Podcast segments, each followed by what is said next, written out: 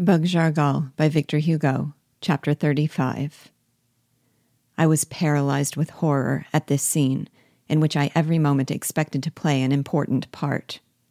The Avenger of Humanity had gazed on the struggle of his two victims without flinching. When all was over, he turned to his terrified pages. Bring me more tobacco, said he, and began to chew calmly.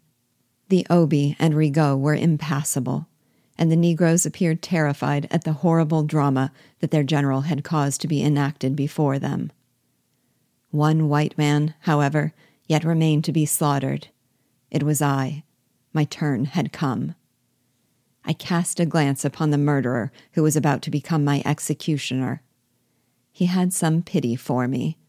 His lips were violet, his teeth chattered, a convulsive tremor caused every limb to quiver, making him totter. By a mechanical movement, his hand was continually passed over his forehead, as if to obliterate the traces of the blood. And he looked with an air of terrified wonder at the bleeding body which lay at his feet. His haggard eyes could not take themselves from his victim. I waited for the moment when he would resume his task by my blood. I was in a strange position with this man. He had already failed to kill me to prove he was white. He was going to murder me to show that he was a mulatto. Come, said Biassou, addressing him. That is good. I am pleased with you, my friend. Then, glancing at me, he added, You need not finish the other one. Go away. We declare you one of us and name you executioner to the army. At these words of the chief, a negro stepped out of the ranks, bowed three times before Biassou, and cried out in his jargon, which I will translate into French to facilitate matters. And I, General? Well, what do you want? asked Biassou. Are you going to do nothing for me, General? asked the negro. Here you give an important post to this dog of a white who murders in order to prove that he is one of ourselves. Have you no post to give to me, who am a true black? This unexpected request seemed to embarrass Biassou. He leaned toward Rigaud, and the chief of the Assembly of Cayes whispered to him in French, You can't satisfy him. Try to elude his request. You wish for promotion, then? asked Biassou of the true black. Well, I am willing enough to grant it to you. What grade do you wish? I wish to be an officer. An officer, replied the general.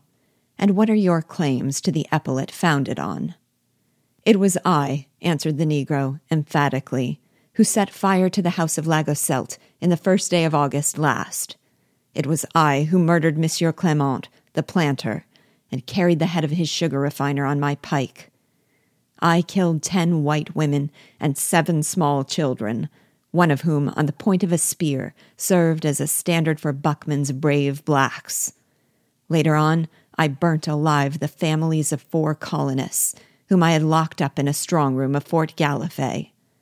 My father was broken on the wheel at Cap, my brother was hung at Rocreux, and I narrowly escaped being shot.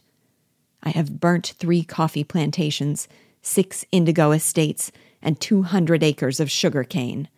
I murdered my master, Monsieur Noé, and his mother. Spare us the recital of your services, said Rigaud, whose feigned benevolence was the mask for real cruelty, but who was ferocious with decency and could not listen to this cynical confession of deeds of violence. I could quote many others, continued the Negro proudly, but you will no doubt consider that these are sufficient to ensure my promotion and to entitle me to wear a gold epaulet on my coat, like my comrades there.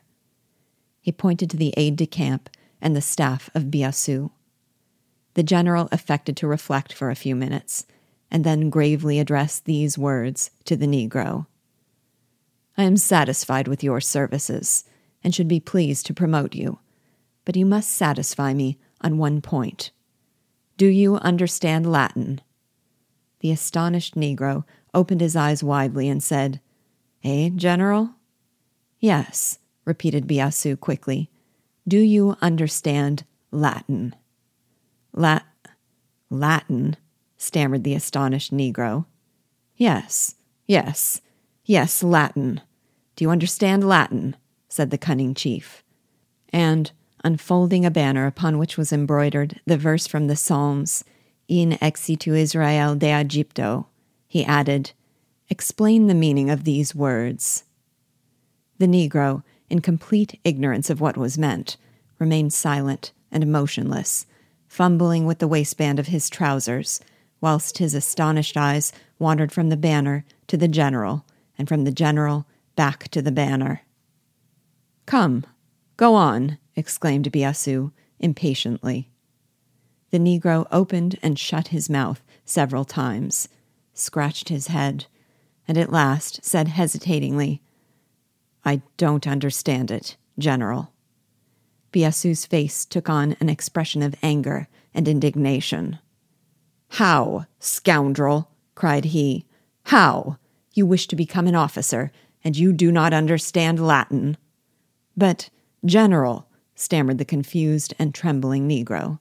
Silence, roared Biassou, whose anger appeared to increase. I do not know what prevents me from having you shot at once for your presumption.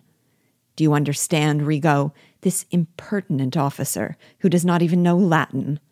Well, then, idiot, as you do not understand what is written on this banner, I will explain.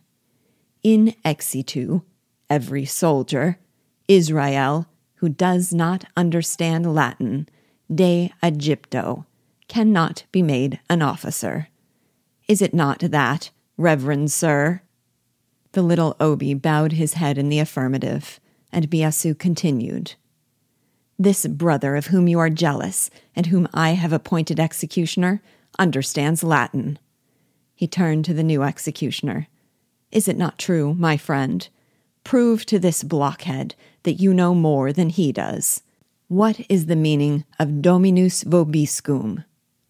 The unhappy half caste, roused from his gloomy reverie by the dreaded voice, raised his head, and though his brain was still troubled by the cowardly murder that he had just committed, terror compelled him to be obedient. There was something pitiable in his manner.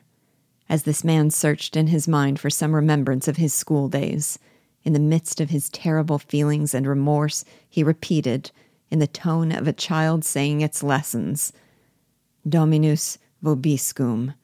That means, May the Lord be with you. Et cum spiritu tuo, added the mysterious Obi, solemnly. Amen, repeated Biassou. Then, resuming his angry tone, and mingling with his reproaches some bad Latin phrases, after the manner of Sganarelle, to impress the Negroes with the superior attainments of their chief, he cried to the ambitious Negro, Go to the rear ranks, sursum corda, Never in the future attempt to enter the places of those who know Latin. Orate fratres, or I will have you hung. Bonus, bona, bonum.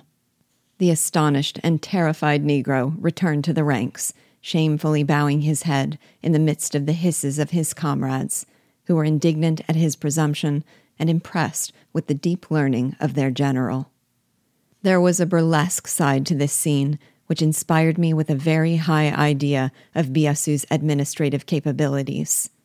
The ridiculous means he had used with so much success.